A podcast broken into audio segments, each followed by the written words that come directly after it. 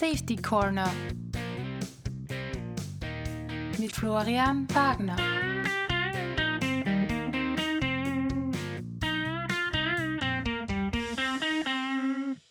Herzlich willkommen bei Safety Corner. Heute bei mir zu Gast ist Thomas Frenzel, ehemaliger Fluglotse und jetzt Human Factors Experte. Unter anderem ist er Lektor an den FHs, FH Campus Wien und FH St. Pölten und von der FH Campus kennen, äh, kenne ich ihn als Lektor. Äh, herzlich willkommen. Ja, auch danke, dass ich dabei sein darf. Hallo an alle Zuhörer. Ähm, eine Frage zum Beginn, ob Sie kurz erläutern könnten, Ihren, Ihren Werdegang und vor allem, wie Sie dann zum Thema Human Factors gekommen sind. Ja, sehr gerne. Sie haben es eh schon kurz erwähnt. Ich habe äh, äh, nach meiner technischen Ausbildung begonnen, ähm, mich für das Thema Flugsicherung zu interessieren, habe dort auch die Fluglotsenausbildung gemacht und habe da auch schon gemerkt, äh, dass ich immer wieder äh, auf das Radarsystem, auf das Sprachvermittlungssystem geschaut habe und überlegt habe, wie kann man Dinge besser machen. Also das Thema hm, Human Factors Usability habe ich damals quasi unbewusst schon bemerkt, dass es mich interessiert. Habe dann nach einiger Zeit äh, zur Firma Frequentis gewechselt, habe dort auch dann das wirklich zum, zum Beruf gemacht, habe dort das User Interface Center äh, zuerst dort gearbeitet, dann auch die Leitung übernommen. Das heißt, das war eine Abteilung, die sich mit dem äh, Design von Benutzerschnittstellen beschäftigt hat, äh, wo wir sehr stark natürlich auch auf die Arbeitsprozesse der Benutzer eingehen mussten. Ähm, habe das dann dort auch äh, über zehn Jahre geleitet, bin dann mehr aber dazu hingegangen, die Systeme, die ich damals designt habe, auch verkaufen zu müssen.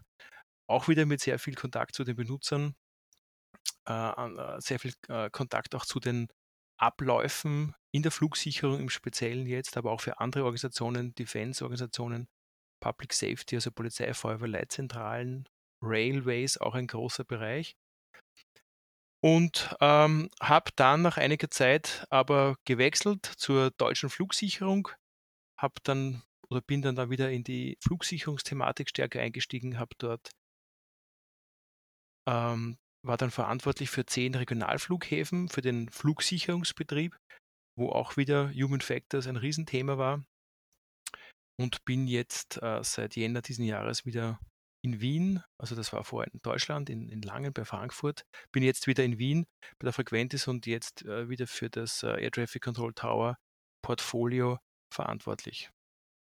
Das Thema Usability, Human Factors hat mich während all dieser Jahre äh, immer wieder beschäftigt, wie Sie auch gesagt haben, mit Lehrtätigkeiten an FH äh, Campus Wien, FH äh, St. Pölten, teilweise auch an der TU Wien, und ich hatte sogar drei Jahre das Vergnügen, in, in London an der UCL äh, einen Gastvortrag halten zu dürfen. Ich habe sie eigentlich ja sogar auch einmal an der TU Wien bei der ja, Next Generation Air Traffic Control, Control Center Solutions oder so, hat die Vorlesung geheißen. Dort habe hab ich sie auch einmal gesehen. Richtig, genau. Da hat die Firma Frequentis hatte dort die, die Ehre, sage ich mal, eine Vorlesung wirklich zu gestalten, eine Vorlesungsreihe sogar. Und dort habe ich die Themen, genau, ja, Usability oder User Interface Design für Safety Critical Systeme und das Thema Next Generation Air Traffic Control beziehungsweise Basics of Air Traffic Control ähm, auch vorzutragen, was auch sehr spannend war. Jetzt kommen wir da auch zu einem ganz wichtigen Punkt, eben Safety Critical Systems und Usability. Aber jetzt könnte man meinen, ja, so ein Interface, wie ist der Safety relevant? Da geht es ja um was anderes. Aber ich, ich weiß es, wieso das nicht stimmt, aber bitte, wieso ist, äh, sind Human Factors, wieso ist Usability, wieso ist das alles Safety relevant? Nun ja, wir sprechen ja in diesen Bereichen immer über die sogenannten äh, soziotechnischen Systeme. Das heißt, ähm, Systeme, wo ähm, das Thema Sozio, eben der Mensch, ja, soziale Kontakte, menschliche äh, Benutzer äh, mit einem sehr technischen System, mit über User Interface, über Schnittstellen äh, mit dem System zusammenarbeiten. Ja. Also es werden Informationen angezeigt, ähm, die Leute müssen äh, agieren, interagieren mit dem System.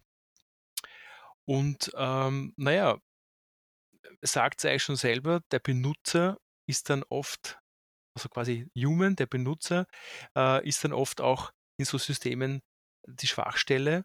Und man hat äh, viele, viele Studien gemacht, und äh, ist äh, zum Schluss gekommen, dass 60 bis 80 Prozent ähm, von schweren Unfällen äh, von, von menschlichen Benutzern eigentlich ausgelöst wurden.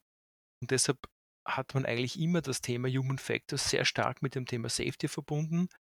Systeme kann man testen, Systeme kann man zwar nie hundertprozentig sicher machen, aber sehr stark testen, automatisiert testen.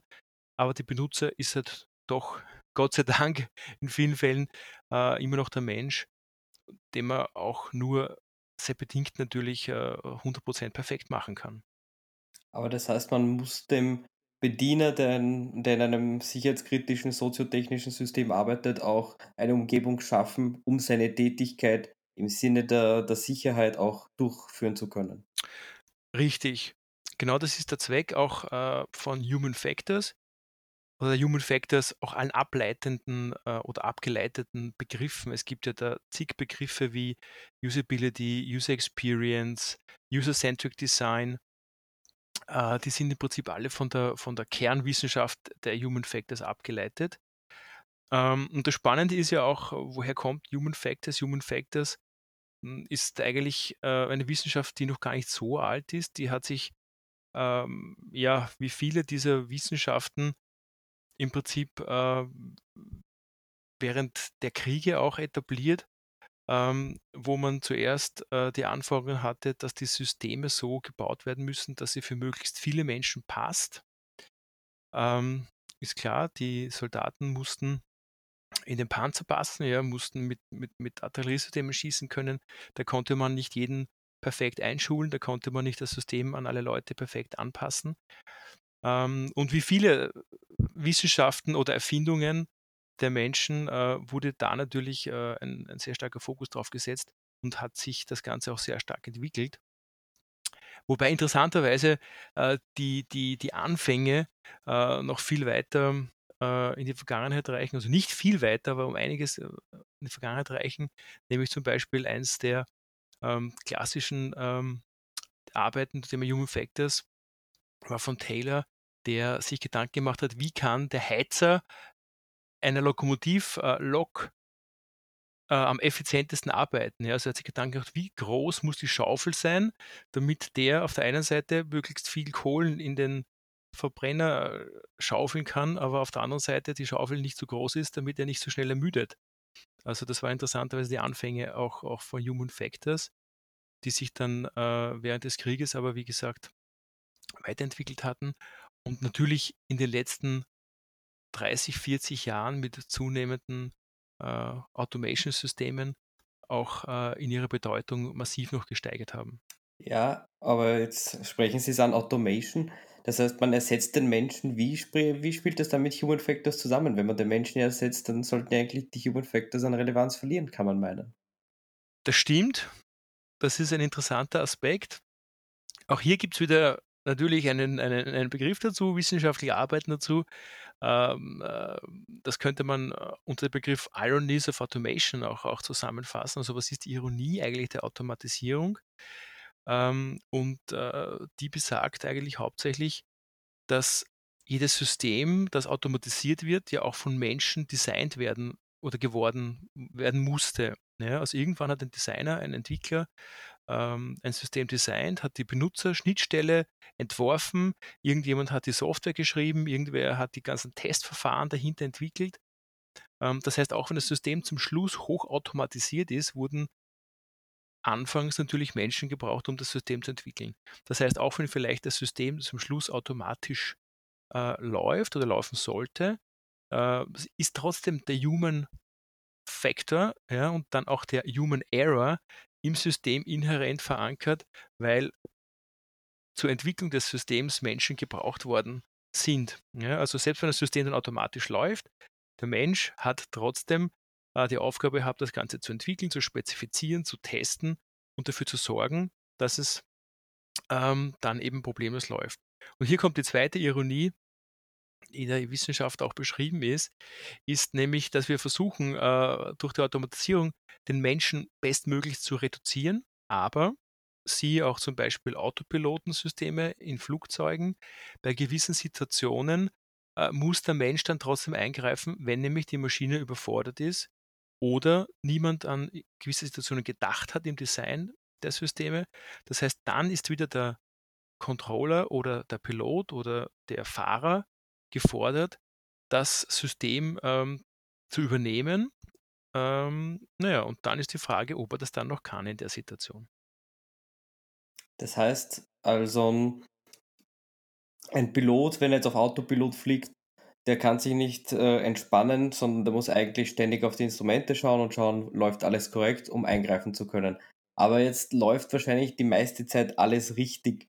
Wie, wie schafft man da, dass, dass der aufmerksam bleibt, dass er da überhaupt eingreifen kann rechtzeitig? Weil ich stelle mir vor, ich passe nicht auf und dann muss ich erst wieder reinkommen äh, in das System und schauen, was überhaupt los ist. Richtig. Wie, wie löst man das? Richtig.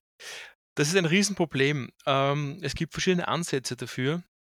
Äh, in äh, Lokomotiven, die ja schon seit vielen, vielen Jahren äh, sehr autonom fahren eigentlich. Ja. Man muss ja nicht lenken oder man muss nur selten bremsen, wenn man von einer Hochgeschwindigkeitsstrecke ist, hat man den sogenannten Todmahnschalter eingeführt. Ja. Das heißt, man stellt sicher, dass der Lokomotivführer äh, okay, heißt zwar Todmahnschalter, er muss ja nicht gleich tot sein, aber er muss zumindest aufmerksam sein und alle paar Minuten diesen Knopf drücken. Das stellt man dort sicher.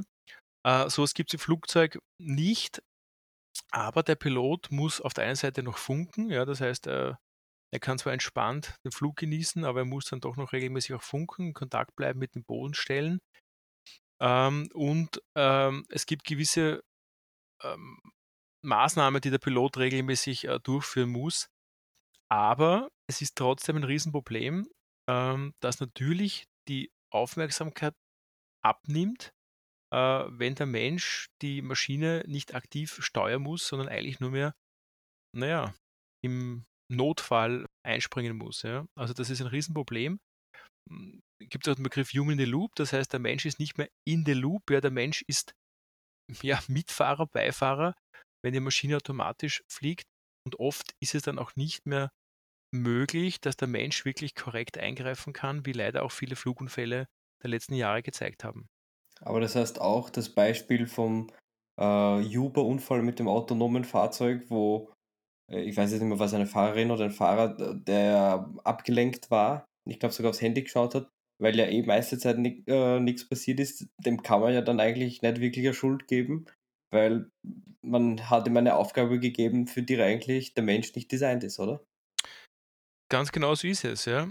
Ähm, der Mensch ist nicht designt, äh, unaufmerksam irgendwo daneben zu sitzen und dann quasi von, von 0 auf 100 eine perfekte Leistung zu bringen.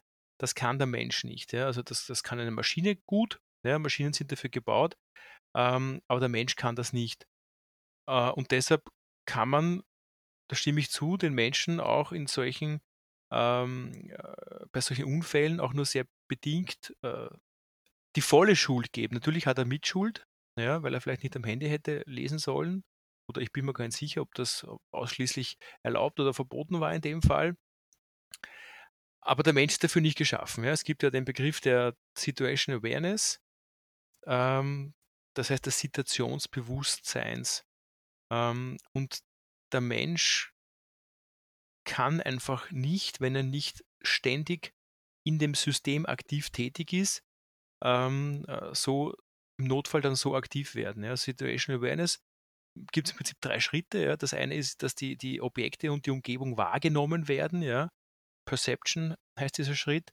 Das zweite ist Comprehension, das heißt, die Bedeutung wird verstanden dieser Umgebung, ja, die bei uns da abläuft. Und das dritte ist Projection, das heißt, ich kann auch ähm, in die Zukunft schauen, ja, und eine, eine entsprechende Entscheidung überhaupt auch treffen, ja. Und wenn mir eigentlich schon der erste Schritt fehlt, ja, nämlich ich die Umgebung gar nicht mehr wahrnehme, weil ich ja jetzt auf mein Handy schaue, äh, wie soll ich dann äh, die Situation verstehen, geschweige denn Entscheidungen treffen können. Ja? Also das fühlt sich eigentlich ad absurdum in dem Fall. Uh, Situational Awareness, ein äh, wichtiges Schlagwort. Gibt es dazu jetzt Beispiele, äh, wo sowas schiefgelaufen ist? Ähm, jetzt im Hinblick, wie man das auch gelöst hat. Also haben Sie da vielleicht ein Beispiel? Naja, ich habe ein, ein gutes Beispiel, wie es nicht gut funktioniert. Ja, ich bringe das auch oft in meinen Vorlesungen. Das klassische Beispiel sind ähm, Navigationssysteme im Auto. Ja? Also da habe ich noch gar nicht viel automatisiert. Aber was hat man früher gemacht? Ja, ich war auch immer wieder äh, beruflich auf, auf Dienstreisen unterwegs, sehr viel, wo man halt in Gegenden kommt, die man gar nicht kennt. Ja? Und was hat man früher gemacht? Ja, früher hat man sich einen Atlas gekauft, ja, eine Landkarte gekauft von der Gegend, hat sich genau angeschaut, äh, wo muss man hin, welche, welche Wege wähle ich, wie heißen die und hatte das Ding immer am Beifahrersitz liegen. Ja. Das heißt, selbst wenn irgendwelche Umleitungen waren, Baustellen waren, konnte man ganz einfach äh, einfach nachschauen, wo muss ich hin und, und wo, wie komme ich da am besten hin. Ähm, mir ist es dann selbst so gegangen, irgendwann waren die, waren die ähm, Navigationssysteme so verbreitet, so gut, dass man sich gar nicht mehr vorbereitet hat, wo möchte man eigentlich hin. Und ich habe, ich kann mich noch gut erinnern, ich hatte das Ding am Handy äh, damals schon vor vielen, vielen Jahren und habe gar nicht mehr eigentlich äh, genau geschaut, welche Strecke ich fahren muss und wo ich genau hin muss, weil ich dem System einfach vertraut habe. Naja, und hatte nicht daran gedacht, dass das Handy auch leer sein könnte. Und mitten während der Fahrt äh, ist genau das passiert. Ja, das Handy war leer, ich hatte kein Ladegerät mit und stand dann mitten in Südengland und habe mir gedacht, oh je, wie komme ich jetzt dorthin, wo ich hin möchte, ja? Also ich war. Allem, wo bin ich? Wo bin ich? ich? Genau, ich wusste weder, wo bin ich genau, ja, noch ähm, wie komme ich dorthin, wo ich hin möchte, weil ich natürlich keinen Atlas oder keine, keine, keine Landkarte und nichts mit hatte, ja.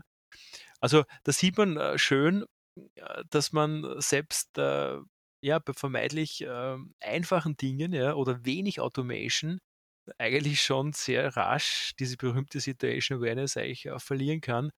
Die meisten Menschen machen sich darüber keine Gedanken, weil sie das jetzt nicht kennen, diese Begrifflichkeiten, ja, aber ich denke, es ist jedem schon mal so gegangen. Ein weiteres äh, interessantes Beispiel, das sich auch auf die Anfänge von, von Human Factors, ähm, der, der, Human Factors Wissenschaft bezieht, ist wieder ein Beispiel aus dem Krieg. Ähm, aber damals war ein gewisser Alphonse Champigny, der war, war ähm, Angehöriger des Militärs damals, äh, war einer der Pioniere eigentlich dann schlussendlich der Human Factors Wissenschaft. Und was hat der gemacht? Er war ein Ingenieur damals. Und ähm, das Problem war, dass viele äh, Flugzeuge, Boeing B-17, die im Zweiten Weltkrieg äh, zurück auf die englischen äh, Basen kamen, aus unerklärlichen Gründen während der Landung äh, crashten. Ja? Also die Piloten fuhren das Fahrwerk ein, anstatt die Landeklappen auszufahren. Ja? Also die haben regelmäßig äh, da Probleme gehabt. Die Piloten, Piloten waren auch oft nicht so gut trainiert. Ja? Im Krieg hat man die Leute sehr schnell ausgebildet. Ja? Und äh, man kam lange Zeit nicht darauf, warum diese Flugzeuge äh, erst bei der Landung dann alle crashten. Und Chapigny hat dann äh, Tests gemacht, er hat dann äh, rumexperimentiert und hat dann gemerkt, dass die Piloten während äh, der Landung die Hebel vertauschten. Das heißt, die haben, äh, wollten das Fahrwerk ausfahren ja, und die Landeklappen einfahren ähm, und haben die Hebel einfach vertauscht, weil die so ähnlich waren. Und äh, die hatten ja damals dicke Jacken an, dicke Handschuhe. Die, die Flugzeuge waren da nicht so komfortabel wie heute natürlich. Ähm, und haben das immer verwechselt. Und er hat das dann bemerkt und hat dann was ganz was Spannendes gemacht. Er hat nämlich die Hebel, ähm, die Griffpunkte der Hebel, die Griffe der Hebel äh, mit Formen versehen. Das heißt, er hat zum Beispiel ähm, die, die Hebel der Landeklappen hat er eine Form wie eine, eine, ähm, ein Tragwerk ein, äh, gegeben, also eine Tragfläche gegeben. Die äh, Hebel äh, des Fahrwerkes hat er der, die Form eines Rades gegeben und so weiter. Ja? Also jeder Hebel hatte eine eigene Form.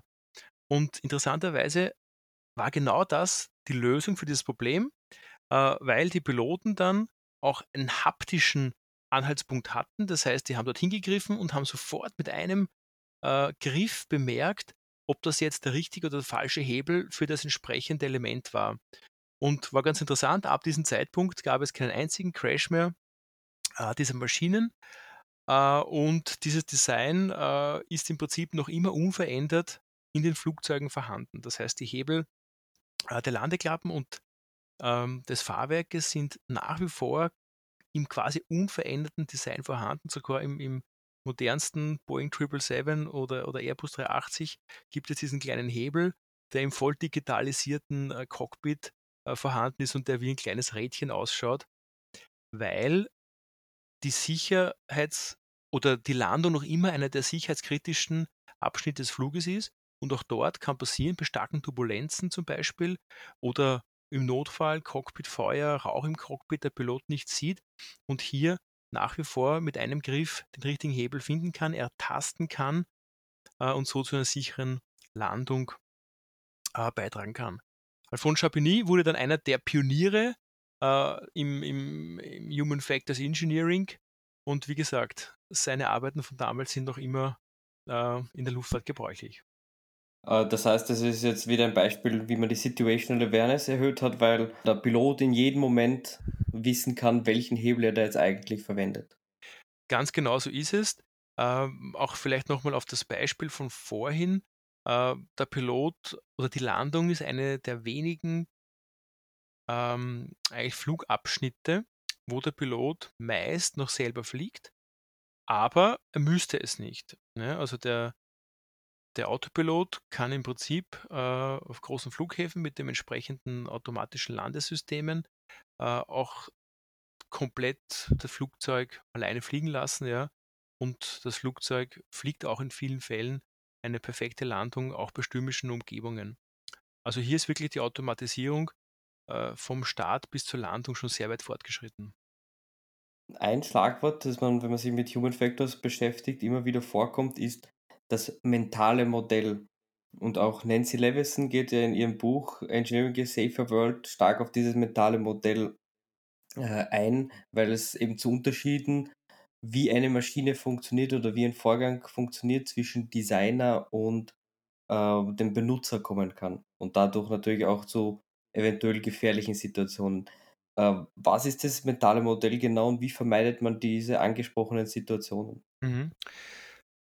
Das ist auch ein Lieblingsthema von mir, ja, weil es äh, sehr plakativ ist, sehr, sehr griffig ist und ähm, eigentlich äh, unabhängig äh, vom Alter, von Kulturen ein wichtiges Thema ist.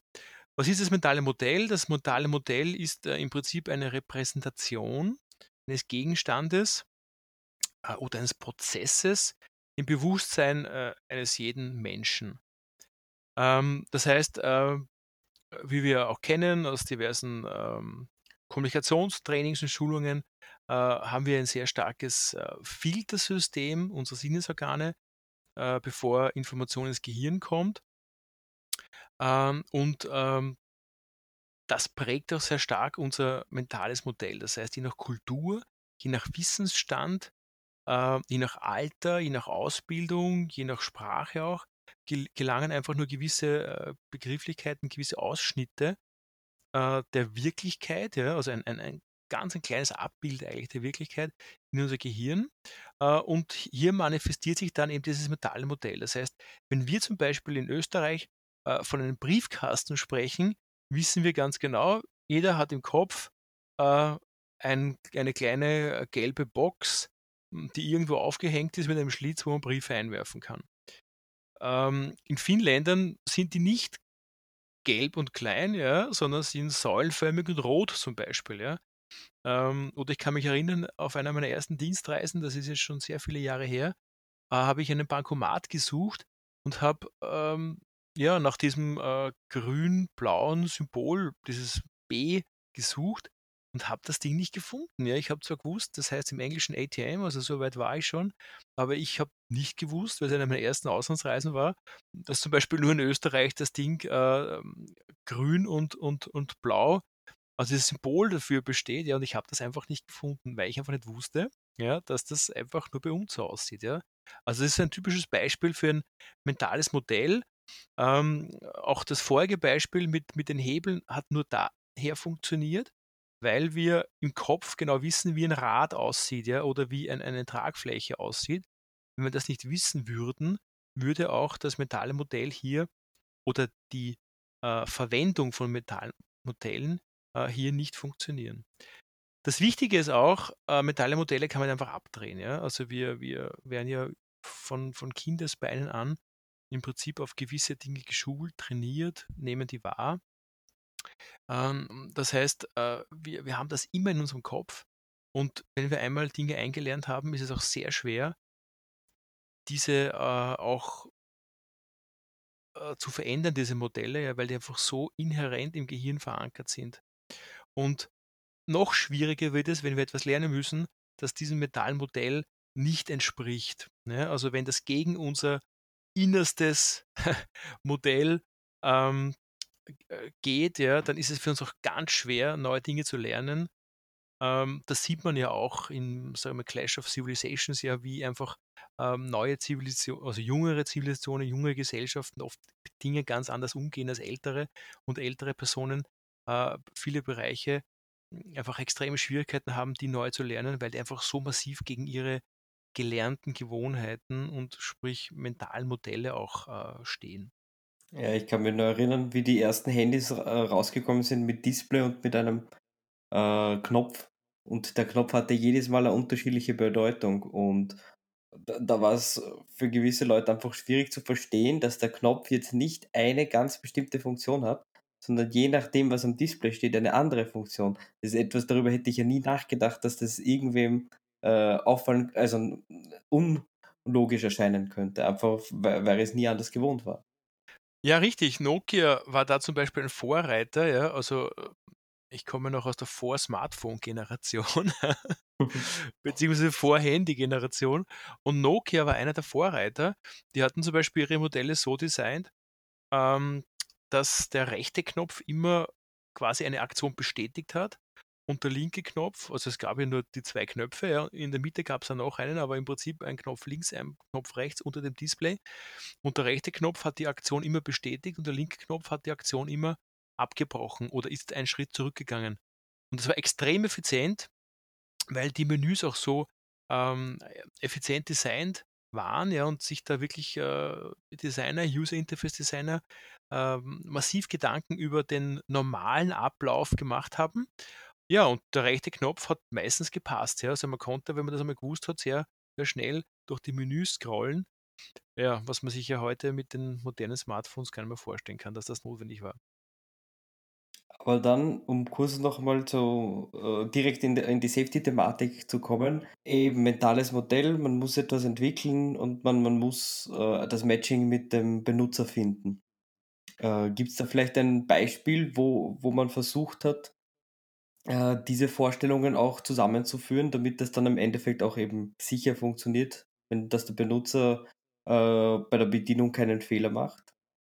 Also hier gibt es hier gibt's ganz viele Beispiele, und hier ist auch eines der größten Probleme, weil ähm, gerade in Spezialbereichen wie in der Flugsicherung oder anderen, das natürlich ein, ein sehr spezieller Bereich ist, wo ein typischer Designer, Softwareentwickler ähm, oder Software-Tester oft wenig Einblick hat. Das heißt, wenn diese Personen ähm, e-, etwas designen müssen, für einen Fluglotsen zum Beispiel, haben wir oft gesehen, dass die einfach eine ganz andere Sprache gesprochen haben. Ja, der typische Entwickler spricht halt in seiner Software-Sprache und der typische Fluglotse spricht in seinen äh, Fluglotsen-Vokabeln und die verstehen sich dann oft sehr schwer, weil die meisten Fluglotsen ganz weit weg von der Technik sind, ja, und die meisten Techniker ganz weit weg von der Flugsicherung. Und äh, ja, das war auch immer mein Fokus, im Prinzip äh, die Übersetzung. Ich habe es immer gesagt, ich bin der Übersetzer zwischen den Oper Operators und den, den Entwicklern. Und wir haben da zum Beispiel ein System entwickelt, ein ganz gutes Beispiel, äh, nennt sich äh, elektronische Flugstreifen. Also was ist ein Flugstreifen? Jeder Fluglotse hat vor sich ähm, für jedes Flugzeug, für das er verantwortlich sein wird, einen kleinen Papierstreifen. Auf diesem Papierstreifen äh, steht oder stand jetzt natürlich alles schon elektronisch inzwischen, aber damals noch auf Papier stand drauf, ja, wie heißt der Flug, von wo wohin fliegt er, welches, äh, welches äh, Flugzeug ist das und so weiter. Also jede, alle relevanten Informationen standen dort. Und wir haben damals ein neues System entwickelt äh, für, äh, ja, für das Ganze zu automatisieren bzw. einfach zu digitalisieren. Elektronische Flugstreifen. Und ähm, das gab schon und viele waren damit aber nicht sehr erfolgreich, weil man versucht hat, das sehr stark zu abstrahieren mit irgendwelchen Listen, wo die Lotsen durchscrollen müssten. Und äh, ich habe mir das damals angeschaut und habe Feedback von Lotsen eingeholt, die haben alle gesagt, das ist nicht benutzbar. Ne? Also die Usability war nicht gegeben, gerade im sicherheitskritischen Bereich, wo der Fluglotse sehr schnell äh, Informationen braucht, die gut lesen, erkennen muss, ähm, äh, durch äh, Scrollen vielleicht müsste. Also alle haben gesagt, äh, das ist nicht brauchbar, die Systeme. Und ich habe mir gedacht, da muss ja was anderes geben und wir haben dann auch ein System mit der Eurocontrol gemeinsam entwickelt. Die Eurocontrol ist eine europäische Flugsicherungsstelle, die auch ein, ein, äh, sehr viel Forschung betreibt. Und ja, wir haben das Ganze dann, das war im Jahr 1999, ja, wo noch keine Rede von Touchpanels war oder Smartphones war ähm, oder Tablets, ja, haben wir das Ganze dann touchbasiert gemacht. Das heißt, wir haben damals selbst ich kann mich erinnern, um ca. 100.000 Schilling hat das damals gekostet, ein, ein Touchscreen mit eingebautem Computer entwickelt, 18 Zoll groß, also gar nicht so klein, und haben dort im Prinzip dann ein sehr stark ähm, dem Flugstreifen ähnlich sehendes, ja, softwarebasiertes System entwickelt. Das heißt, wir haben im Prinzip die Flugstreifen digitalisiert, die konnten die Lotsen mit den Fingern verschieben, mit den Fingern auch editieren, könnten draufklicken. Und zum damaligen Zeitpunkt war das aber komplett fremd für die Leute. Ja. Also die haben oft gesagt, nee, Touchscreen mag ich nicht, das ist unhygienisch und Fettfinger und da hat der Vorher dann schon drauf gedrückt. Also zum damaligen Zeitpunkt war es wirklich was komplett Fremdes für die Leute. Wir haben dort User Interface Design Prozesse angewendet. Ja, also es gibt viele auch definierte Prozesse, also klassische Human Factors Prozesse auch, haben die Lotsen sehr stark eingebunden, mit den Lotsen gemeinsam das designt. Und der Erfolg war recht schön, weil wir haben das System hingestellt zum Testen. Und nachdem alle Lotsen im Prinzip involviert waren im Design, ja, war das für sie gar nichts Neues mehr. Das war ihr Baby. Also ich nenne es den User Buy-in hat's, äh, haben wir da voll erreicht, ja. Und die Lotsen haben gesagt, bitte lasst uns das gleich stehen, ihr braucht es gar nicht mehr wegnehmen, ja, wir wollen sofort mit dem arbeiten. Das heißt, es ist etwas ganz was Untypisches passiert, nämlich erstens waren alle User von Beginn an begeistert, wollten das System benutzen. Äh, es gab kaum Widerstand dagegen, was normal sonst schon sehr oft passiert. Äh, und das war ein schöner Erfolg und, und war eins unserer ersten Systeme, wo wir wirklich auch ähm, das so massiv gesehen haben und das positive Feedback der, der Lotsen auch so massiv gespürt haben. War sehr schön, ja. Aber das heißt, man hat einfach das Bekannte auch versucht, äh, wieder dem Lotsen äh, vor sich hinzustellen, so dass die Abläufe auch wieder gut eintrainiert äh, ablaufen können. Kann man das so sagen? Richtig, genau. Und das vielleicht nochmal jetzt auf den Safety-Aspekt äh, zurückzukommen ist ja einer der wesentlichsten äh, Punkte. Äh, Gerade in sicherheitskritischen Systemen sind die Lotsen oder die, die Benutzer sehr gut ausgebildet. Das heißt, sie kennen ihre Systeme in- und auswendig. Jeder Systemwechsel ist für die Lotsen oder Piloten oder andere Operator ein, ein ziemlicher Stress, weil sie dadurch auch ihre gewohnten äh, und automatisierten Prozesse im Prinzip ähm, neu lernen müssen und deshalb werden so Systeme oft abgelehnt.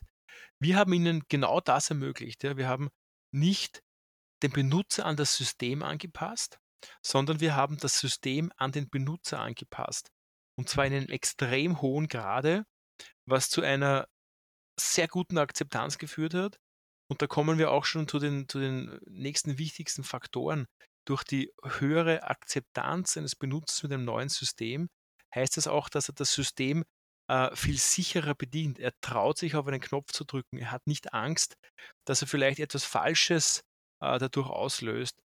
Was äh, wieder im Bereich Safety natürlich ganz wichtig ist, ja, dass die Leute automatisch das Richtige tun, das sie vorher auch gelernt haben, wofür sie ausgebildet wurden. Und äh, deshalb ist der Bereich Human Factors hier auch so wichtig, äh, weil ganz viele Fehler passieren, weil die Leute eben äh, Systeme falsch bedienen oder sich nicht trauen, ähm, gewisse Dinge zu machen oder auch dem System selber nicht trauen. Ähm, das gilt es zu vermeiden. Wir sind jetzt leider schon am äh, Ende dieser Folge angekommen. Wir hätten da noch lauter spannende Themen. Ich hoffe, wir können die mal in einer zukünftigen Folge behandeln. Sehr gerne, ja. Ähm, haben Sie vielleicht jetzt am Schluss für den, den jetzt Human Factors mehr interessiert, äh, einen Literaturtipp oder, oder mehrere? Ja, also eins meiner Lieblingsbücher zum Thema äh, Human Factors ist äh, zum Beispiel das Werk von Petra Bartke-Schaub im Springer Verlag erschienen. Das nennt sich äh, Human Factors, Psychologie sicheren Handelns in Risikobranchen. Ähm, dort sind nämlich auch speziell für den sicherheitskritischen Bereich, sicherheitskritische Branchen äh, sehr gut äh, behandelt, wie zum Beispiel Luftfahrt oder, oder Kraftwerke und so weiter. Also das ist wirklich eins der, der Standardwerke und auch sehr schön unterteilt in, in Kapiteln. Ja, also man muss nicht die ganzen, weiß ich nicht, 350 Seiten auf einmal lesen, sondern kann es wirklich sehr schön unterteilen. Eines meiner Lieblingsbücher ähm, zum Thema auch Usability Design, auch von Homepages, was sich auch viel interessiert, ist äh, Steve Krug äh, mit Don't Make Me Think. Also eins meiner Lieblingsschlagwörter ja, Don't Make Me Think. Lass mich einfach nicht denken müssen, ja, und lass mich die Dinge automatisch machen. Das alles soll intuitiv sein. Das ist ein ganz ein leichtes Einsteigerbuch, nicht so dick, sehr amüsant geschrieben auch. Ja, und da gibt es natürlich die Pioniere, äh, Jacob Nielsen und, Donald Norman. Donald Norman hat äh, zum Beispiel das Werk äh, The Design äh, of Everyday Things oder The Design of Future Things ähm, geschrieben. Und äh, ja, Donald Norman ist wirklich einer der Pioniere, wenn es um das Thema Human Factors, Usability geht. Und auch diese Bücher sind sehr äh, nicht zu dick, keine dicken Wälzer, sehr leicht zu lesen und die kann ich nur wirklich jedem ans Herz legen, der sich äh, in das Thema auch einlesen möchte. Ja, da danke für die Tipps. Ich werde die, äh, die Links zu den Büchern natürlich wieder auf der äh, Website des Podcasts verlinken. Das ist safetycorner.wagnerflorian.eu. Und falls es Fragen zu dieser Episode gibt, einfach wie gewohnt safetycorner.wagnerflorian.eu. Schreibt mir eine Mail und entweder ich kann sie beantworten oder werde versuchen, äh, die Frage zu recherchieren oder den Kontakt herstellen. Und damit darf ich mich verabschieden. Danke nochmal, äh, dass Sie sich Zeit genommen haben und bis zum nächsten Mal bei Safety Corner. Die Ansichten und Meinungen der Gäste in diesem Podcast spiegeln nicht zwingend die Ansichten und Meinungen des Gastgebers oder etwaiger Sponsoren wider. Die besprochenen Inhalte, Fallbeispiele und Analysen sind nur als Beispiele zu sehen und können ausführliche Recherchen nicht ersetzen und stellen daher nicht die einzig mögliche Lösung dar. Keinesfalls ersetzen die besprochenen Fälle anwendungsbezogene Analysen, da sie nur auf wenigen Annahmen basieren. Ohne ausdrückliche Erlaubnis darf der Podcast oder Teile davon nicht gespeichert oder weiterverarbeitet werden.